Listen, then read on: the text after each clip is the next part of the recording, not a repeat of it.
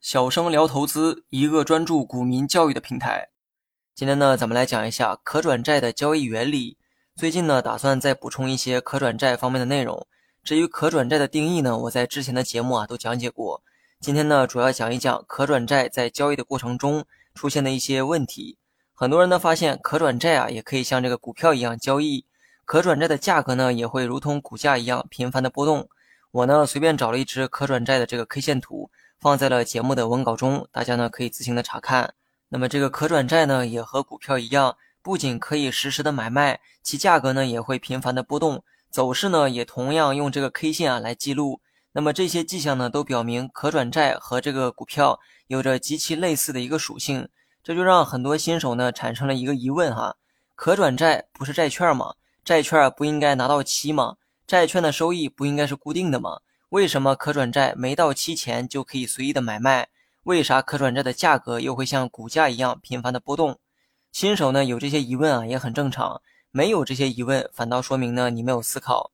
可转债呢，的确是债券哈，只不过呢，它有一点特殊，虽然是债券，但是满足一定条件之后，你可以随时把它转换成股票去持有。但这些呢，只是可转债自身属性具备的一个特点。至于它为何可以像股票一样交易，跟这些呢，其实啊没有任何关系。记住哈，世间万物皆可交易，只要有买方卖方就可以交易，只要有交易，价格呢就会出现波动。那么为了方便理解哈。接下来呢，咱们举例说明一下。假如说我是一家上市公司的老总，我的公司呢决定发行可转债，一张债券是一百块。那么为了方便讲解哈，假设我的公司呢总共就发行了一张可转债，而买走他的人呢只有小明一个人。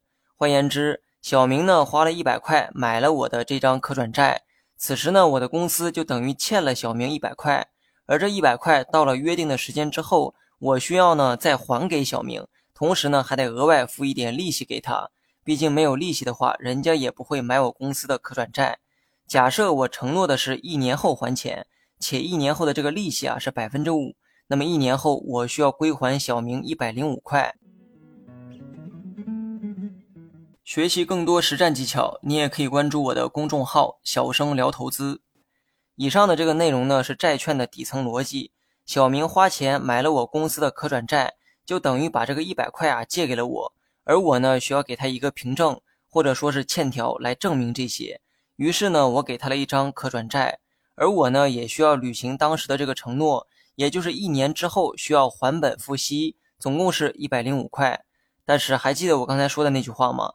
世间万物啊皆可交易，而可转债呢虽然是债券，但是呢不影响它在市场中交易，只要有人看好这张可转债。就会有人呢从小明的手里啊买走它。假如小红呢也非常看好我公司的可转债，但我的公司呢只发行了一张，于是呢小红就决定从小明的手里啊买下这张可转债，一百块钱的可转债，小红出价一百零一块买入。小明一看哈，一百块钱过了一年后我才能拿到一百零五块，而现在短短的一天就能拿回一百零一块，这笔买卖不亏。于是呢，小明把手里的可转债卖给了小红，而此时呢，这张可转债的价格呢也变成了一百零一块。由于现在债券呢跑到了小红的手里，所以公司的这个债权人呢就变成了小红，也就是说，小红呢变成了债主。一年到期之后，公司要将本金加利息一百零五块偿还给小红，而不是小明。假如说这个时候啊，小红呢也没有意愿将可转债持有到期。这期间呢，也将债券卖给了其他人，而公司的债权人呢，也会变成另外的人。不难发现哈，只要在可转债到期之前，它是可以无限次进行交易的。而正是这些买卖交易，让可转债的价格像股票一样频繁的去波动。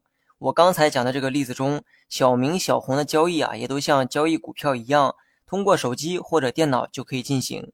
当无数人都以这种方式进行交易的时候，可转债的价格呢，就会像股票一样出现频繁的波动，但是呢，切记哈，公司最终承诺的还本付息是不会变的，也就是那一百零五块这个金额啊是固定的，不管到期前可转债价格出现了多么大的波动，公司到期之后啊偿还的还是那一百零五块，因为价格的波动呢是投资者炒作形成的，跟公司呢不发生任何关系，公司当初借到的钱只是那一百块而已。你学会了吗？